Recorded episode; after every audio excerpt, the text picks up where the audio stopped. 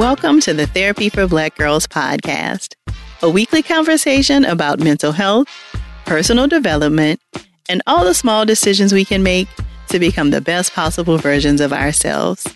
I'm your host, Dr. Joy Harden Bradford, a licensed psychologist in Atlanta, Georgia.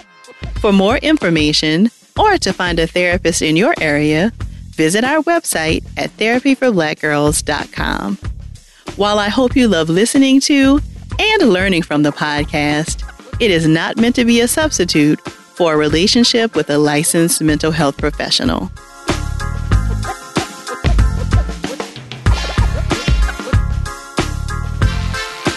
Hey, y'all. Thanks so much for joining me for session 307 of the Therapy for Black Girls podcast.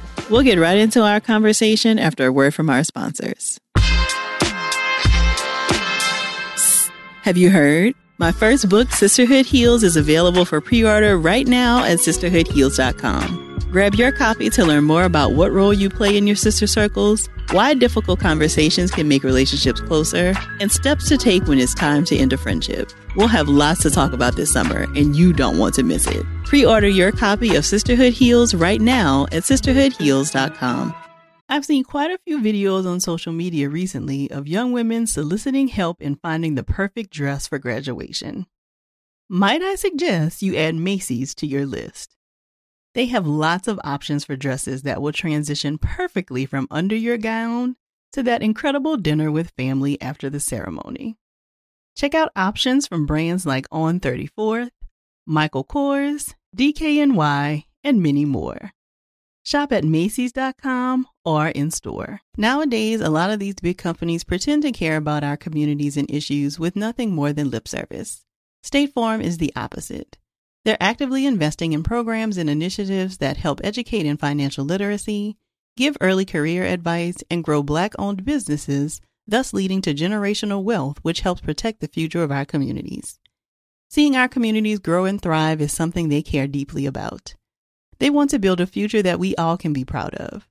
State Farm understands that representation alone doesn't mean authenticity, that it takes a good neighbor to sponsor programs like the ACT-SO a year long program that recognizes and rewards high school students for their academic and cultural achievements, and to fund programs like Project Ready, a national urban league program committed to the educational achievement of Black and Brown youth that to date participants have been awarded over $11 million in scholarship offers. State Farm believes that being better neighbors creates better communities and can have a long lasting impact. Like a good neighbor, State Farm is there. Buying your first car can make you feel like a superstar as it's a big purchase, but it can take time to get there. Intuit is the financial platform that helps everyday people prosper. Whether you're trying to manage your money or trying to run a business, Intuit gives you the confidence to take control of your finances so you can live your best life. Intuit helps you take control of your finances through products like TurboTax, Credit Karma, QuickBooks, and MailChimp. Intuit has helped 100 million people live their best financial lives. Visit intuit.com, I N T U I T.com to start living yours. Let's get into it. Looking for hair removal tools that not only deliver smooth results, but also empower you with a sense of complete control? Enter Conair Girl Bomb, your secret weapons for smooth, sleek results made just for women. From the ultimate Girl Bomb grip and professional grade blades, you don't have to compromise and settle for less. Conair Girl Bomb equips you with the precision and power previously reserved for men's grooming tools. So take your hair removal routine to the next level with Conair Girl Bomb. Available at ConairGirlBomb.com or a retailer near you. This week, we're revisiting an episode from our archives and diving into the world of EMDR. EMDR stands for Eye Movement Desensitization and Reprocessing and is a treatment method designed for treating trauma, PTSD, anxiety, and panic. Our guest for this In Case You Missed It episode is Kelli Davis, a licensed professional counselor based in Memphis, Tennessee. Kelli and I explored what EMDR is, how it works, and how it differs from traditional talk therapy. If something resonates with you while enjoying our conversation, please share it with us on social media using the hashtag TBGInSession. Or join us over in the Sister Circle to talk more in depth about the episode. You can join us at community.therapyforblackgirls.com. Here's our conversation. So, Kelli, thank you so much for joining me on the podcast today. Thank you for having me. You're welcome. So, you are here to talk with us all about EMDR. So, first of all, can you tell us what those letters stand for? EMDR stands for eye movement desensitization reprocessing. Okay, so what is that? EMDR is a type therapy modality that creates REM sleep, rapid eye movement sleep, at a waking state. It is believed that a lot of healing and repairing and restoring takes place in REM sleep. So essentially, what EMDR does is mimic REM sleep, but the client or patient is awake and very aware of what's going on. Many people mistake it for hypnosis. It's not hypnosis. They're awake, they're alert, and they're just kind of guided through correcting areas in their lives that need to be corrected. Okay. And so what what is involved in this? Like it sounds like this may require like some kind of equipment or does it e- involve any kind of equipment? It can involve equipment. When it was first discovered and, and taught to different clinicians, clinicians were encouraged to create the eye movement process by taking two fingers and waving them back and forth in front of a patient. And patients or clients were asked to track the movement of the fingers going back and forth. And there's some clinicians that still use that. I personally use what are considered tappers that will bilaterally stimulate patients, and that's what creates the REM sleep process. As long as the eyes are moving back and forth, then we are mimicking REM sleep, and and that's the whole the whole method of, of, of what's going on, the eye movement going back and forth. Okay. Uh-huh. So these tappers that you're talking about, what what would they be doing? You say they stimulate bilateral. Yeah. So what I do when I'm using EMDR Joy, I will have clients either hold the tappers in each hand, and you can create the intensity of how they buzz back and forth. You can also control how fast the movements go back and forth. Some clients, I will have them to, to sit on top of them, to put one tapper under each leg or under each foot because reprocessing traumatic events, you know, is painful. And so when people get tearful, I like for their hands to be free if they would want to reach for Kleenex or clench their hands. But every clinician is different. Okay, mm-hmm. okay. So, what clinical issues is EMDR typically used for? It's typically used for people, survivors of traumatic experiences, primarily people with post traumatic stress disorder that have these disturbing events that try to process on their own. People try to work them out on their own. And the way they try to get worked out oftentimes are through nightmares and flashbacks. Uh, but nightmares, people wake up and so they stop the process of trying to work through a traumatic experience. Or if there's a flashback, the inclination is let's go ahead and stop it from happening. EMDR will go ahead and encourage that in a controlled setting and a controlled environment. Okay. So this this feels like is this something that works in tandem with something like cognitive behavioral therapy or is this like a different approach? I definitely think it could work in tandem with CBT I've had a lot of clients that come to me. They've used cognitive behavioral therapy to try and to work through traumatic experiences and but that kind of keeps you intellectual, you know, just kind of in your head. EMDR and, that's what I like so much about it. It encourages the emotional aspect that goes along with traumatic situations that happen. Most traumatic situations that happen to us, they kind of freeze us, Joy. We're kind of stuck in time so we can feel all of the the the, the all of the painful emotions are still stuck there. EMDR encourages becoming unstuck. And sometimes CBT just cannot reach a client at that level because EMDR can be very physiological. Mm-hmm. It encourages trauma is trapped in the body. Uh, actually, there's some research that talks about MS, multiple sclerosis, could be considered trapped trauma trauma is trapped in the body. So EMDR encourages the processing at a cellular level. And that's a place that talk therapy tries really hard to reach. But in my experience, it can't quite get to it. And most clients will come to me and say, I've talked about this issue. I'm so tired of talking about it. The talking gives it the relief, but it just doesn't get it to the level that that EMDR will will will get a client to that I've seen. Okay, so this this all sounds really interesting, and I want to kind of you know help everybody understand like what this exactly looks like. So somebody yes. comes to you, you know, after a traumatic experience, maybe like a bad car accident or something. What kinds of things would happen in like the first couple of sessions, and what would like a course of treatment look like with EMDR to help work through the trauma of a car accident? Okay, so that's a good example. Somebody comes to me with a car accident. EMDR has phases that you go through. The first phase would be the history taking, asking the client exactly what happened. And from events that happen to us, we develop a narrative that oftentimes is self deprecating, things we begin to believe about ourselves based on what happened. And the belief oftentimes could be I'm not safe, I'm not okay, I'm stuck, I'm to die. Now, if the client made it to my office, of course, we know that narrative is not true, but they're still living with that narrative that keeps them very hyper vigilant, that could keep them from getting back into a car again or just not wanting to drive. So the EMDR process would take a client essentially back to that event and work hard to change the narrative.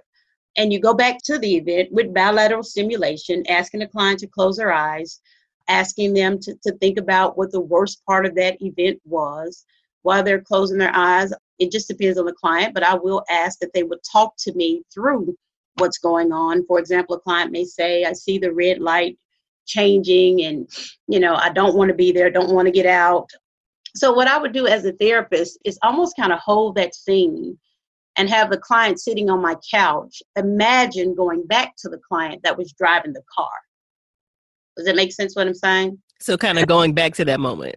Going back to that moment mm-hmm. while you're still being bilaterally stimulated. Mm-hmm. And asking the client, you know, what is it you would like to say right now? And without prompting, most clients are able to say, you know, you're going to be okay. Uh, you're going to make it through. It's not going to be good. At the same time, you're going to make it through.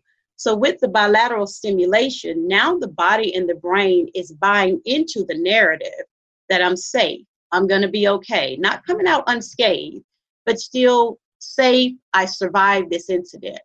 And the bi- bilateral stimulation helps the client to take on that new belief, thereby releasing some of the anxiety that's associated with it prior to an EMDR session. More from my conversation with Kelli after the break. Have you heard? My first book, Sisterhood Heals, is available for pre order right now at sisterhoodheals.com. Grab your copy to learn more about what role you play in your sister circles, why difficult conversations can make relationships closer, and steps to take when it's time to end a friendship. We'll have lots to talk about this summer, and you don't want to miss it. Pre order your copy of Sisterhood Heals right now at sisterhoodheals.com. Attention, all last minute shoppers. Just a reminder that Mother's Day is May 12th. And if you're like me, you're still trying to figure out the perfect gift for the amazing moms in your life. But no worries, Macy's has got you covered. They've got gift guides to make shopping a breeze. Whether you're looking for the perfect pieces for your fashionista mom or for your best friend who's celebrating her very first Mother's Day this year, you can shop by price, by category, and they even have specialty lists to help focus you even more. Like a list for the mom who has it all and a list of items that are already wrapped and ready to be gifted. Right now, some of this year's hottest items include digital picture frames and Polaroid cameras. With the help of their gift guides, I'm sure you'll find just the right thing. Head on over to Macy's.com slash gift finder for the perfect inspiration for Mother's Day. Nowadays, a lot of these big companies pretend to care about our communities and issues with nothing more than lip service. State Farm is the opposite. They're actively investing in programs and initiatives that help educate in financial literacy, give early career advice, and grow Black owned businesses, thus leading to generational wealth, which helps protect the future of our communities. Seeing our communities grow and thrive is something they care deeply about. They want to build a future that we all can be proud of. State Farm understands that representation alone doesn't mean authenticity, that it takes a good neighbor to sponsor programs like the ACT-SO a year long program that recognizes and rewards high school students for their academic and cultural achievements, and to fund programs like Project Ready, a National Urban League program committed to the educational achievement of Black and Brown youth that to date participants have been awarded over $11 million in scholarship offers. State Farm believes that being better neighbors creates better communities and can have a long lasting impact. Like a good neighbor, State Farm is there. Growing up watching media legends like Gwen Ifill and Robin Roberts always gave me the security that stories that matter to me would be told. The next generation of influential Black voices can be found on NPR's new collection, Black Stories, Black Truths. Black Stories, Black Truths is a celebration of Blackness from NPR. Each of NPR's Black voices are as distinct, varied, and nuanced as the Black experience itself. In the Black Stories, Black Truths collection, you'll hear stories of joy, resilience, empowerment, and creating world shifting things out of struggle. Black perspectives haven't always been centered in the telling of America's story. Now they are the story. In NPR's Black Stories, Black Truths, you'll find a collection of some of NPR's best podcast episodes celebrating the Black experience. Listen now to Black Stories, Black Truths from NPR, wherever you get podcasts. Many people feel anxious when they think about finances. It can feel overwhelming, stressful, and even hopeless, especially when you're first starting out and don't know what to do. But when you have a solid financial plan in place, this anxiety turns into confidence. You can regain a sense of control over your life and improve your self esteem. How do you build financial confidence? Intuit is the financial platform that helps everyday people prosper. Whether you're trying to manage your money or trying to run a business, Intuit gives you the confidence to take control of your finances so you can live your best life. Intuit helps you take control of your finances through products like TurboTax, Credit Karma, QuickBooks, and MailChimp. Intuit has helped 100 million people live their best financial lives. Visit intuit.com, I N T U I T.com to start living yours. Let's get into it. So it sounds like maybe like your first couple of sessions are really kind of getting a lot of the background information about like setting the scene for the trauma so that you can then use that in your EMDR sessions. Absolutely. It's setting the scene for it. And in this day and time, Joy, you, ha- you have people with a lot of complex trauma.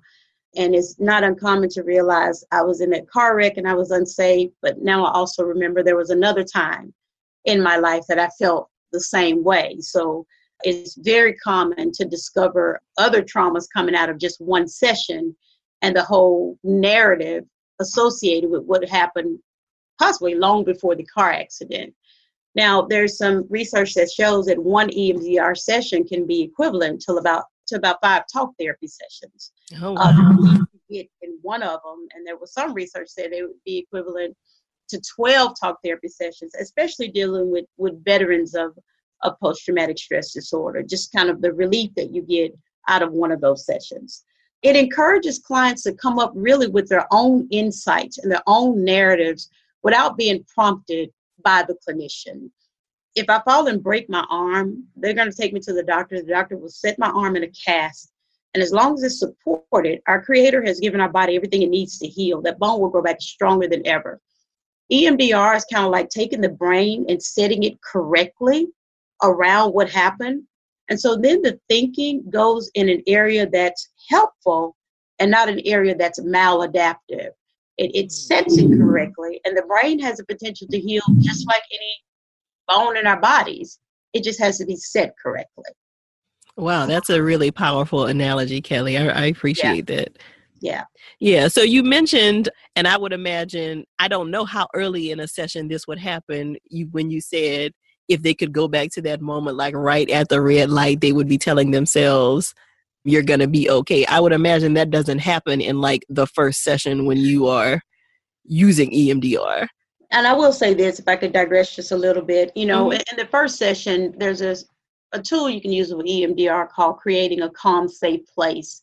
So with by being bilaterally stimulated, you, you help the client to create a place that is calm and safe that's only for them and you talk them through moments of that using EMDR. So let's say if I ask them to go to the red light, if that's too much for you, I will say, remember, we created the calm, safe place. It just depends on the amount of emotional resourcing a person has that a clinician would have to to assess to see if they are ready for a quote unquote red light scene. So oh. you're exactly right. The assessment is important.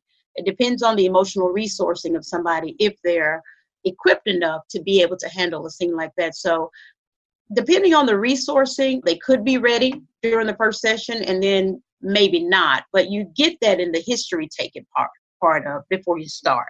Okay. So those assessment sessions really do more than just get like the background of the trauma. They also talk about like what the person has been doing to cope with the trauma like how ready are they for this intense type of experience. Absolutely. Absolutely. You're exactly right. And sometimes certain medications will affect how effective emdr can be. You know most of the time benzos and opiates work against the whole process uh, because that's supposed to relax you. You're not supposed to be heightened but there are points of EMDR that can be very heightened.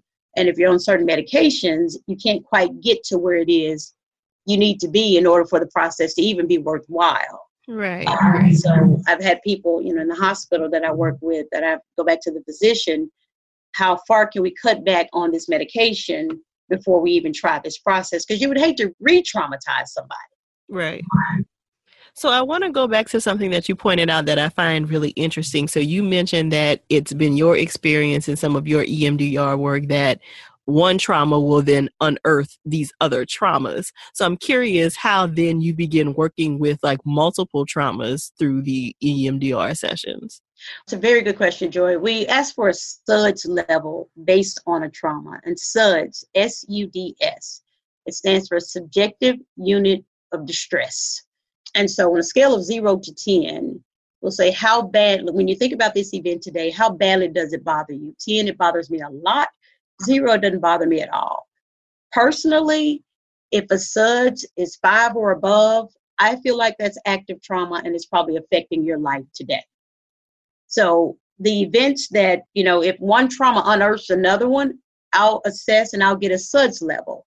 And if that distress level is high, then that's something that we need to work on, we need to process. Now, something I do with my clients in my outpatient office, I'll do what's called an envelope system when I believe that there are multiple traumas. And what that is, is I ask clients to get an index card, just give that event in your life a title. Write that title down, put it in an envelope, and seal it. We don't open the envelope until you come in my office. So that means I'm not ignoring it. I know exactly where it is. When it's time to deal with it, that's when I take it to session. Because most people with PTSD are very afraid with multiple traumas of losing control. So sometimes the envelope system gives them a sense of control. Now, each title that they name an event, I ask for a SUDS level. And people can come to work on a car wreck, but I'll look at a SUDS level that happened 12 years ago, and this thing is still at a 10. It's like, okay, whoa, this holds a lot of weight right now and we start the processing from that point. Okay. Okay. Got you. So you mentioned that they would hold it until they come to your office. Is there a place that this is the EMDR not done in your office? It is done in my office. But the point that I, I give people the assignment, you know, just to say that I'm not ignoring it, I'm not forgetting it. I wrote it down for Kelli. It's on my dresser. I can't wait to take these to her office. I'm not asking you to deal with it at home or talk to your spouse or your kids about it.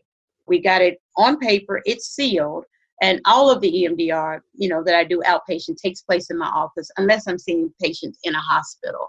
But often in my office, if I'm working on one thing and I assess that there are several others, and that is the case, Joy, with a lot of African Americans, several others, meaning a theme of traumatic experiences that stand out, they really do favor and like the whole envelope system. Mm-hmm. Yeah, I can imagine that does feel a little comforting. Like yes. they can kind of contain it, so to speak. Absolutely. Yeah. Absolutely. So you mentioned, you know, that you found that particularly with African Americans, they find that comfort, comf- comforting. And I'm wondering if there are any special considerations related to EMDR when using with the with the Black community prior to getting to we want to do EMDR is convincing the African American community that what you're dealing with is trauma and is PTSD. We ask people a lot of times, what's wrong with you? Or people may ask, what's wrong with me? When the correct question is, what happened to me? What happened to you? and it's getting African Americans to understand that things that happened to, to them, things that happened to us, maybe they were not healthy and maybe they were not intended to be harmful, but they were. So it's just kind of wrapping my mind around that this really is an issue and this is something that really has affected me. Once there's a buy in that here's something that I need to work on, because a big part of it too, Joy, is establishing trust and I have to earn my way, in my opinion, especially with African Americans, into doing something like EMDR. Because the first thing they ask, okay, is this hypnosis? What does this mean? but earning my way into that, but getting them to understand that what's going on with me is unresolved trauma. The EMDR process then becomes a little easier because it is a very spiritual process. And one thing I use with African Americans, they are quick to go back to, for example, I asked them if, if you were sexually abused as a little girl, who would you like to take back to help rescue that little girl? Why the bilateral stimulation is going on.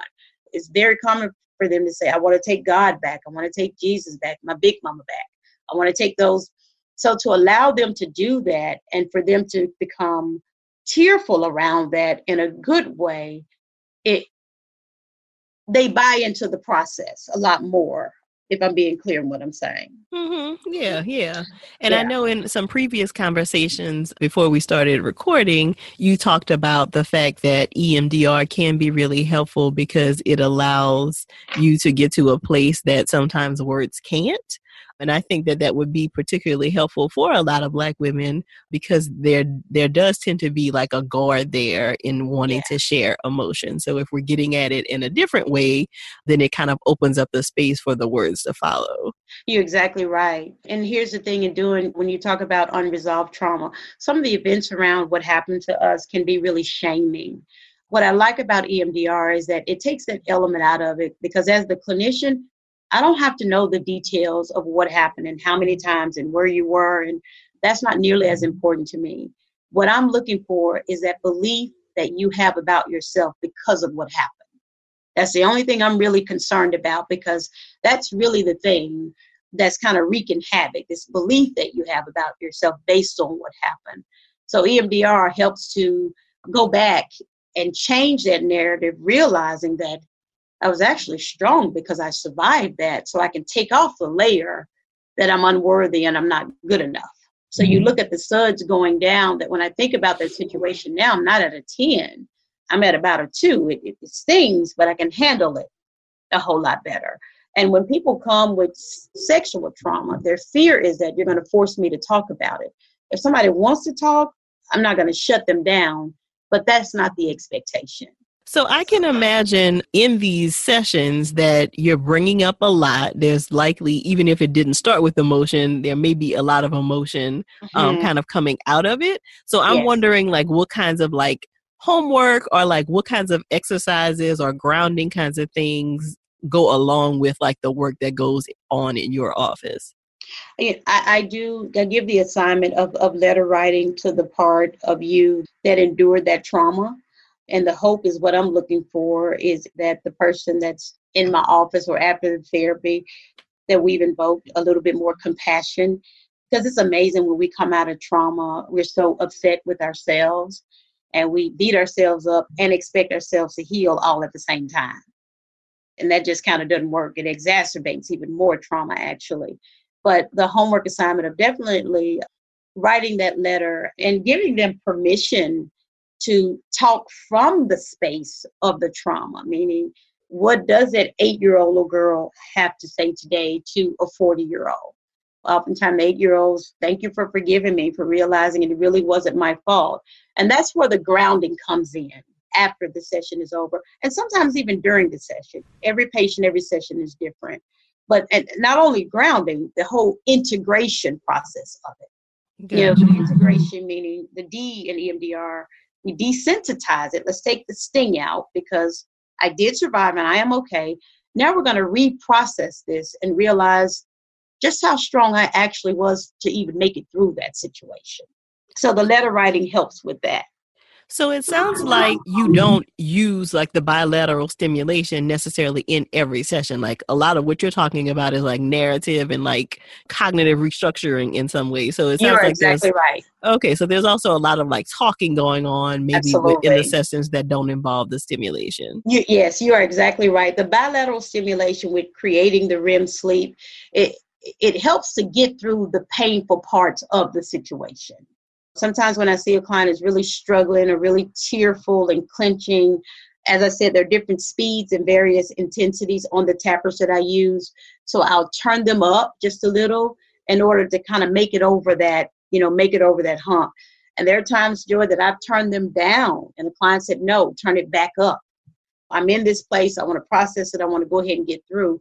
But you're exactly right. The bilateral stimulation is not necessarily used through every setting, you know, every session regarding that. More from my conversation with Kelli after the break.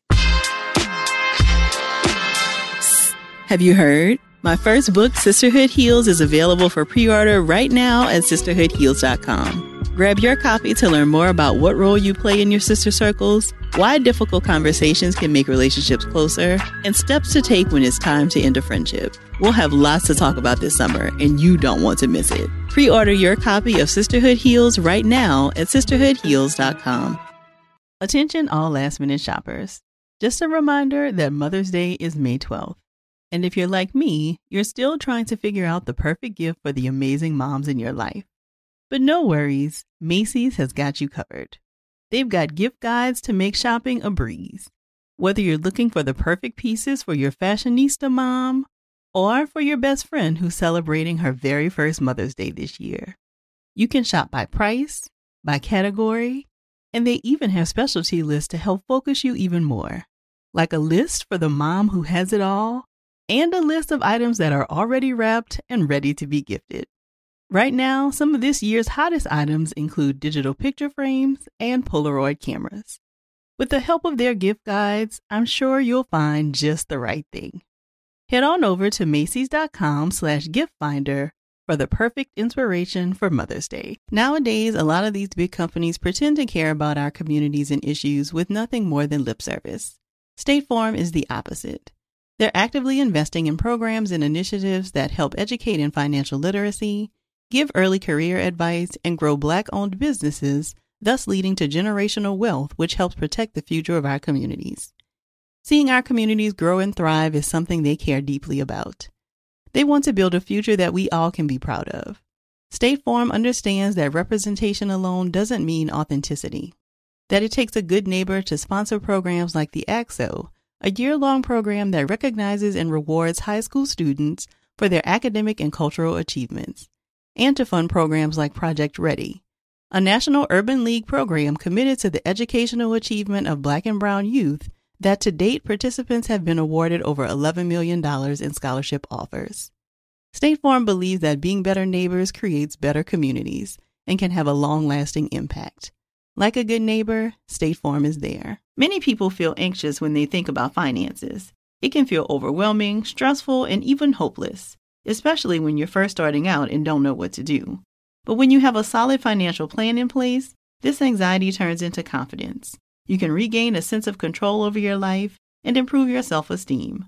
How do you build financial confidence? Intuit is the financial platform that helps everyday people prosper. Whether you're trying to manage your money or trying to run a business, Intuit gives you the confidence to take control of your finances so you can live your best life. Intuit helps you take control of your finances through products like TurboTax, Credit Karma, QuickBooks, and MailChimp. Intuit has helped 100 million people live their best financial lives. Visit intuit.com, I N T U I T.com to start living yours. Let's get into it.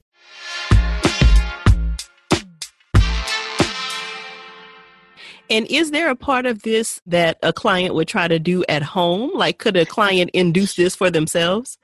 Well, that's the first thing I say. Please don't go home tapping on nobody. or go home and tell people close your eyes. Let me show you what I learned from Kelli. there are people that can order their own tappers, but you have to give a lot of paperwork into how much EMDR you've actually had. You know, another therapist has to know that this is what you're doing. What I have encouraged clients to do is to kind of create their own tapping when I do the calm, safe place element that you could help to enhance a safe place for you. And it's really not tapping, Joy, because we bilaterally stimulate all the time. We rock side to side. That's what that is. Mm. You know. So really, so, you're talking about self-soothing. Absolutely, self-soothing. We sway. So that's the only thing that I would encourage, but but not with tappers. And and if you know a layperson tried to order tappers now, they have a lot of questions to ask you before they they send them to you. You have to have a lot of proof of how much even EMDR you've had and like I said, those type things. But self soothing, you absolutely encourage that. And I do that a lot. Okay. Okay. So you've already talked a little bit about how you see the SUD scores go down between sessions, but can you also talk about any other improvements that you see kind of throughout the course of treatment with EMDR? Yes, I think coming out of trauma, there are four behaviors that that people lean to in order to in order to survive: fight, flight, freeze, and appease. You know, fight is that being angry and defensive. Flight, a lot of times, is being suicidal. Drugs and alcohol. Most people that are suicidal, I, I don't think they want to die. They just want to stop hurting. People want to end their pain, not their life. Drugs and alcohol is flight behavior. They get drunk, they get high. You don't have to feel any pain freeze is just kind of numb. You're checked out. And appease is becoming that people pleaser to the point of even being abused often. Those four behaviors, they try to take care of you. Coming out of EMDR, a lot of times people will realize I don't use those behaviors as much as I used to, or I'm using them now with the right people. So that's a marker for me as a clinician that I look for.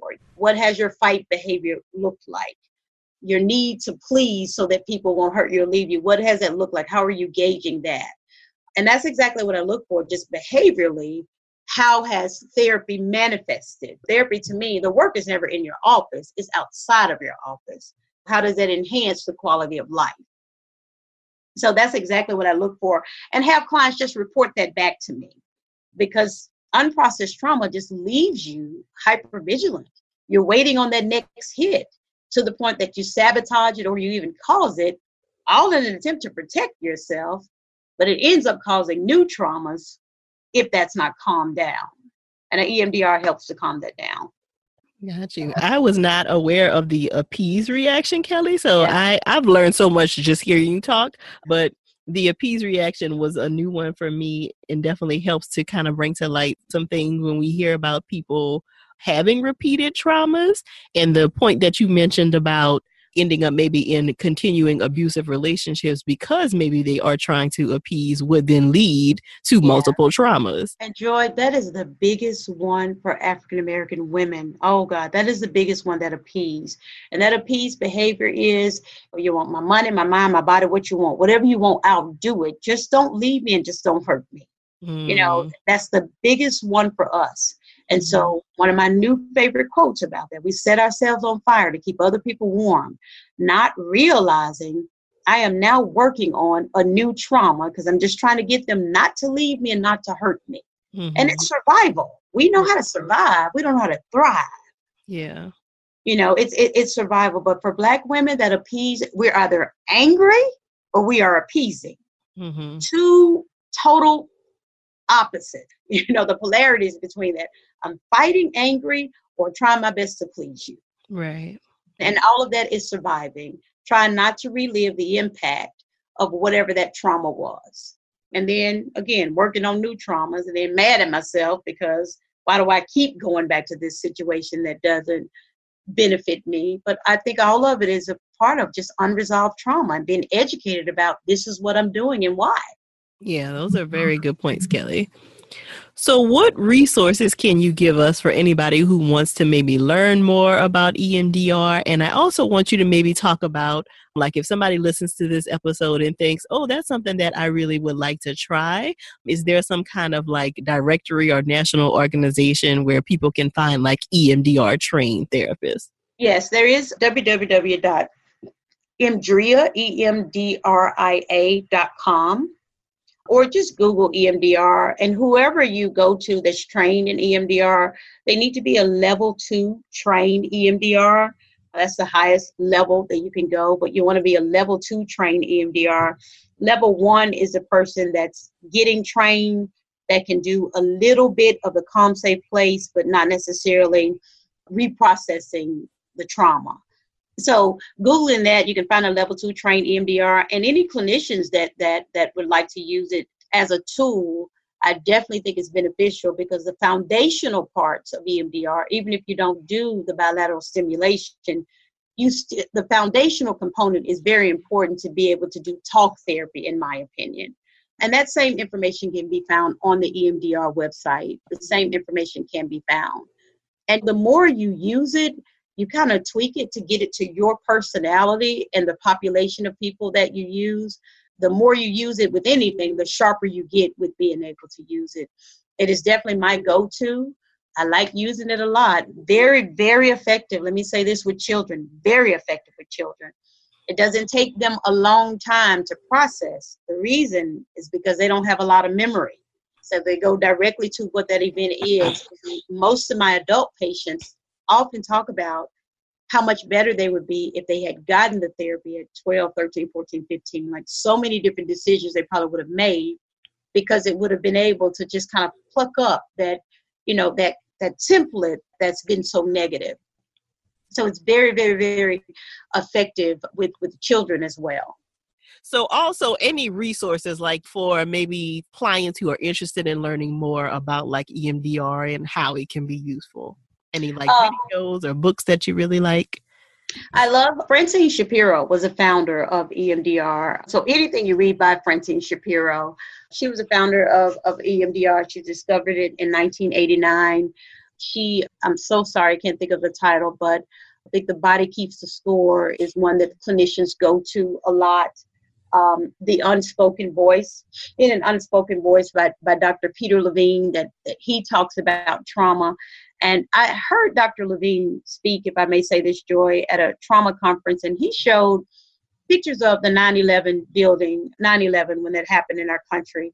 And he kind of said, You see the people in the picture that are running, that are moving, they're probably going to be okay. PTSD and trauma is all about this feeling of being stuck.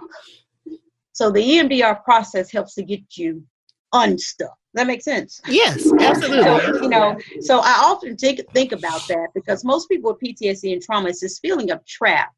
And so Peter Levine talks about that a lot in his book, in an unspoken voice of what that looks like. But the body keeps the score is probably one of the leading ones in talking about just trauma and PTSD and some of the benefits of EMDR. Okay. And you know, you can Google and YouTube, you know, message boards. Clinicians are doing some awesome things with it. Some awesome things with it. I mean, it's almost a grab bag of learning the foundational part of it first and then tweaking it to your practice and what you're willing to do. I think everybody needs to be trained in it, but that's just me. There's, because it blows the myth away that you got to be in therapy for the rest of your life to work on trauma. People think this has got to be years of therapy to undo this stuff. That myth is gone. It goes away. You you don't have to work on it forever. You know, six to eight mm-hmm. sessions. That's kind of the you know what I'm able to do with clients, whether that's the bilateral stimulation or not. But I definitely see a lot of movement, and EMDR helps to jumpstart that. Got you. So, Kelli, I also want you to talk to us more about your practice and where we can find you online and any social media handles you want to share. Okay, I am in Memphis, Tennessee. Love being in Memphis, and I'm located in Midtown. My practice is the Mental and Emotional Resource Center Incorporated, MERCI, Mercy. I've been here since 2011. Social media, I do have a uh, YouTube channel that's called Life Management with Kelli. With is the W and the slash, and Kelli is K E L L I. And I'm talking about my work in trauma and PTSD on YouTube. I am uh, contracted at the local behavioral health hospital here in Memphis. I'm the director of grief and trauma therapy there. They've only had two directors, and the first one was there about 19 years, and I trained with her for five of those. And when she left, I'm number two. So uh, most people, if they see me in the hospital, many of them will follow me outside of the hospital. You know, in the city, I'm known for my work with PTSD and trauma, and so that's where a lot of my referral sources, that's where they come from. And as I said, I do this week in, week out with child and adolescent, whether it's in the hospital, in my office, geriatric, adult.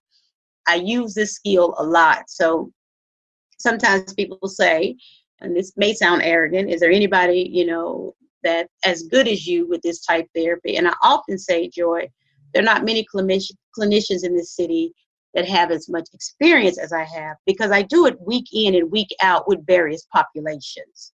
And so the more you do it, the sharper you get with it. So I am a clinical supervisor now, an approved clinical supervisor. I do have two supervisees that are trained in trauma that are shadowing me at the hospital and even in my practice. And I'm so excited with what they will also be able to do uh, with learning this tool. Because I can see everybody. yeah, right, right. I, I can't. But again, I, I do enjoy it. So I'm found in Memphis. I don't know if you want my website or. Yeah, it'll be included okay. in the show notes, but okay. you can share it now. Okay, it is www.mercymemphis.org. That just talks about how to get to me and, and things that I've done in the community.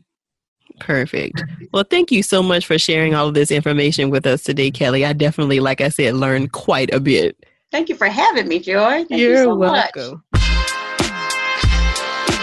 I'm so glad Kelli was able to join me for this conversation. To learn more about her and her work, visit the show notes at therapyforblackgirls.com slash session 307. And don't forget to text two of your girls and tell them to check out the episode right now. If you're looking for a therapist in your area, check out our therapist directory at therapyforblackgirls.com slash directory. And if you want to continue digging into this topic or just be in community with other sisters, come on over and join us in the Sister Circle. It's our cozy corner of the internet designed just for Black women. You can join us at community.therapyforblackgirls.com. This episode was produced by Fredia Lucas and Elise Ellis, and editing was done by Dennison Bradford. Thank y'all so much for joining me again this week.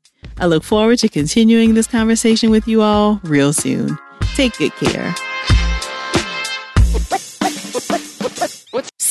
Have you heard? My first book, Sisterhood Heals, is available for pre order right now at sisterhoodheals.com. Grab your copy to learn more about what role you play in your sister circles, why difficult conversations can make relationships closer, and steps to take when it's time to end a friendship. We'll have lots to talk about this summer, and you don't want to miss it. Pre order your copy of Sisterhood Heals right now at sisterhoodheals.com.